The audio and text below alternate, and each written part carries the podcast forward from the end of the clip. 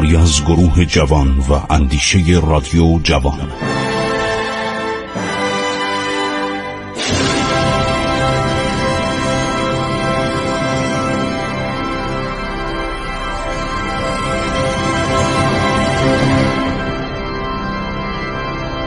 بسم الله الرحمن الرحیم. با سلام و عرض احترام به شما شنوندگان عزیز من خسرو معتزد هستم. ما در ایران قرن چهارم داریم زندگی می‌کنیم. در ایرانی که آل بویه بودن سامانیان بودن عرض شود که سفاریان بودن آل زیار بودن یعنی یک دولتی بوده که دولتهایی بودن. به جای یک دولت مرکزی همه اینها عرض شود که داشتن بر ایران حکومت می‌کردن. تاریخ سیاسی اینا را اغلب مردم می‌خونن و فراموش می‌کنن. ولی تاریخ اجتماعی اینا خیلی جالبه که در این کتاب هایی که آدم می‌خونه در این کتاب های تاریخی پیدا میشه.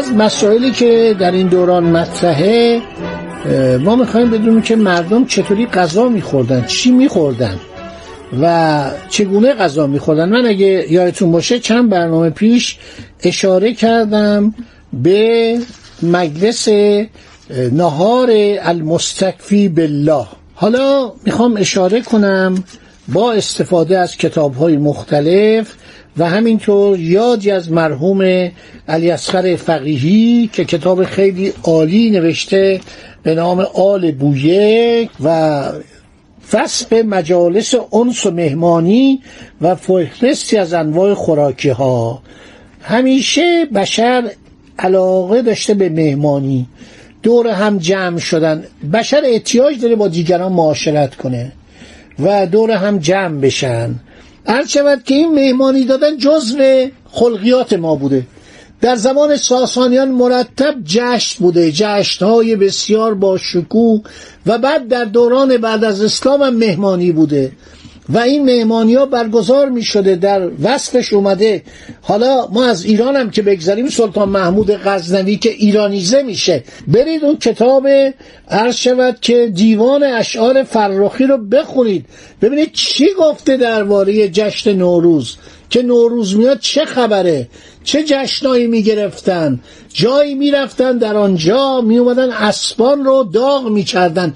داغگاه بوده شکارگاه بوده. در یک بامداد روز اول فروردین نمی‌دونید این چه می‌کند. چه می‌کند این فرخی؟ چه اشعاری داره؟ چقدر شیرین! اینو من باید برای شما بخونم. الان همش حفظ نیستم. میترسم شروع کنم و وسطش بمانم. اینو باید از روی متنش بخونم. همون شعر معروف زباقی باغبان ما را همی بوی بهار آید. بهار امسال پنداری بسی خوشتر زپار آید. به قدر این شعر قشنگه این ادبیات به قدری جالبه. اصلا نوروز شادی آقا میان اسم می‌بره. آقای خسرو معتزد اومد آقای ارشد شهرزایی اومد همه اومدن یکی یکی اسم می‌بره الان رسیدن وارد بزم شدن. باور کنید آنلاینه. این شعرش آنلاینه. من اینو می‌خونم این قصیده رو باور کنید بر میگردم به زمان سلطان محمود غزنوی که اصلا از شعر چیزی نمی‌فهمید. اطلاعی نداشت. اومد ایران شنیدن گفتن آقا ایرانی ها شاعرن ایرانی ها مردمان بزرگی هن. ایرانی ها وقتی تو رو مورد وصف قرار بدن اسمت در دنیا آوازه میفته مثل فکر کنید امروز مثلا تلویزیون رادیوها تلویزیون ها اینترنت. گفت این شعرا وقتی شعر میگن میره به تمام دنیا می‌رسه. بنابراین این آدم تشویق کرد 400 تا شاعر در دربارش به سر می بردن همه هم به زبان فارسی شعر می گفتن یک شعر غیر فارسی به من نشون می‌دید در دربار سلطان محمود. انصری غذائری فرقی اسشدی بعدم که اون سالار همه میاد فردوسی. اونم به این دربار روی میاره. شاهنامه رو می سراید که قدرش رو نمی‌دونن. خب این مهمانی بوده. نه همیشه مهمانی می‌دادن. در دوران بعد از اسلام هم این مهمانی ها معروف بوده. مهمانی هایی که جعفر برمکی می‌داد و پول می‌دادن. میگه یک پارچه هایی رو میپوشوندن یک کاغذ هایی رو. یک چیزایی مثل مثلا فکر کنید نه زرورق یک چیزایی تو اینها میذاشتن توی عرض شود غذای مردم. لای مثلا برنج سکه طلا میریختن. یه چنین ثروتی داشت. به مناسبت عروسی دختر حسن ابن سل ریاستین با معمون خلیفه عباسی. اینطوری پدر عروس پذیرایی می‌کرد. مهمانی بوده. آدمی که تو خونه منزوی باشه با کسی معاشرت نکنه کسی رو نپذیره خصت به خرج بده و هی به اصطلاح دانش شمار باشه این زود میمیره. این بزل و بخشش اعراب هم بوده حاتم تایی که چل شطور در روز زیافت هر شود که میکشته.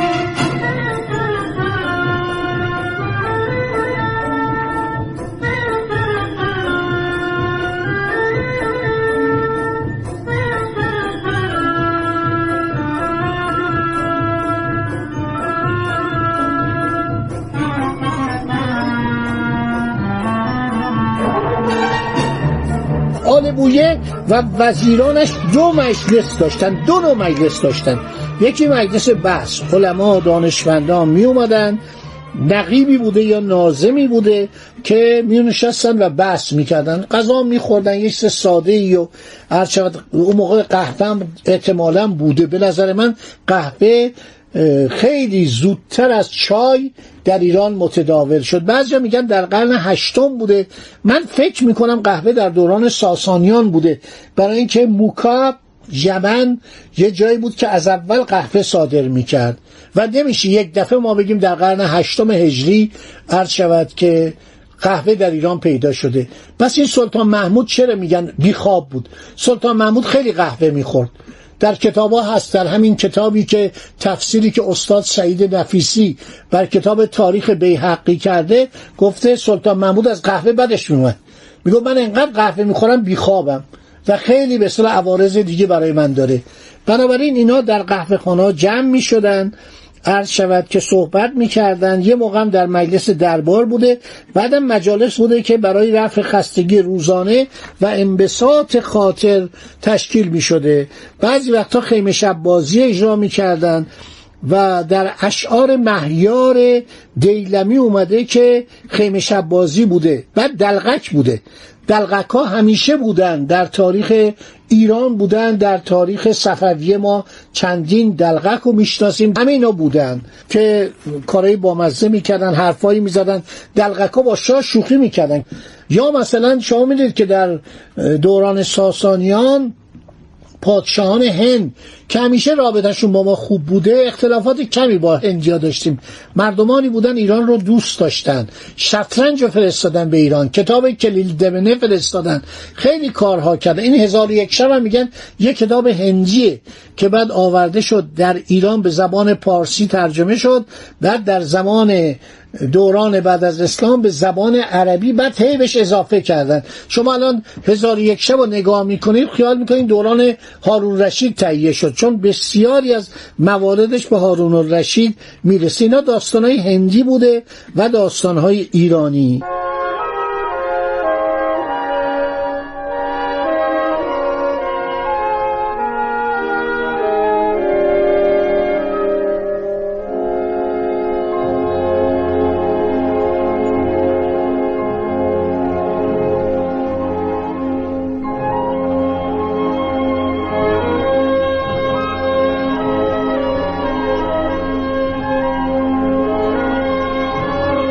در مجلس پادشاه همیشه باید آدم ادب و رعایت کنه.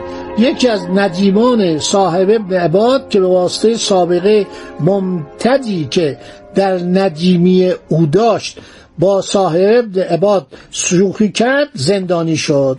خاجه نظام گفته ندیم نباید جز ندیمی کاری و شغلی از طرف پادشاه به او سپرده شود. گفت ممکنه سوء استفاده کنه دزدی کنه از مردم اخازی کنه. مجالس اونس و نشستن با ندیمان منحصر به امور شوخی و حزل و اینا نبود. بحث های جدی هم می‌کردن. پادشاه در کشورداری تدبیر شعون مملکت با ندیمان سال خورده و جهان دیده و آزموده و خردمند و مطلع مشورت می‌کرد. همین دوران احمد شاه وقتی خواستن ایران رو بگیرن متفقین مونده بودن که آقا ما طرفدار آلمان و عثمانی بشیم و اتریش یا طرفدار انگلیس و فرانسه و روسیه و ایتالیا. یک مجلس چهل نفره در دربار احمدشاه تشکیل شد و گفتم ما بیطرف باد باشیم. ولی نباید کاری کنیم که هیچ کدام از طرفین از ما برنجن خب دوستان این هم برنامه دیگری بود. براتون صحبت کردم. باز من در قرن چهارم موندم. انقدر این کتاب های قرن چهارم شیرین و خواندنی و پر از نکته است که حیفم میاد وارد قرن پنجم بشم. منتها یک درخششی از دور داره چشم منو خیره می‌کنه. درخشش آفتاب تابان ایران حکیم ابوالقاسم فردوسی که دارم میرم به طرف دوران فردوسی درخشش دوران غزنویان. یعنی افتخار سلطان محمود اینه که حکیم ابوالقاسم فردوسی که الان مجسمش در شهر روم هستش و در شهر دوشنبه خودم دیدم چه مجسمه بزرگی از او نصب کردن و حتی مجسمه رستم و سهراب رو ساختن. بنابراین ما داریم میریم به طرف قرن پنجم که افتخار این قرن به دانشمندان بزرگی مانند ابو ریحان بیرونیه و مانند حکیم ابوالقاسم فردوسیان سخنور بزرگ که یادش بخیر باد نامش سرفراز باد. و مجسمش همیشه در تمام میادین جهان خوشبختانه به چشم می‌خوره. تا اینجا این ماجرا رو داشته باشید. وقت من تمام شد. انشاءالله در برنامه بعدی باقی این ماجراها رو براتون میگم. کشور ما کشور جالبیه و چه تاریخ بلند و جالب و پر فراز و فرودی داره. خدا نگهدارشون ایران با شکوه. 2800 سال تاریخ.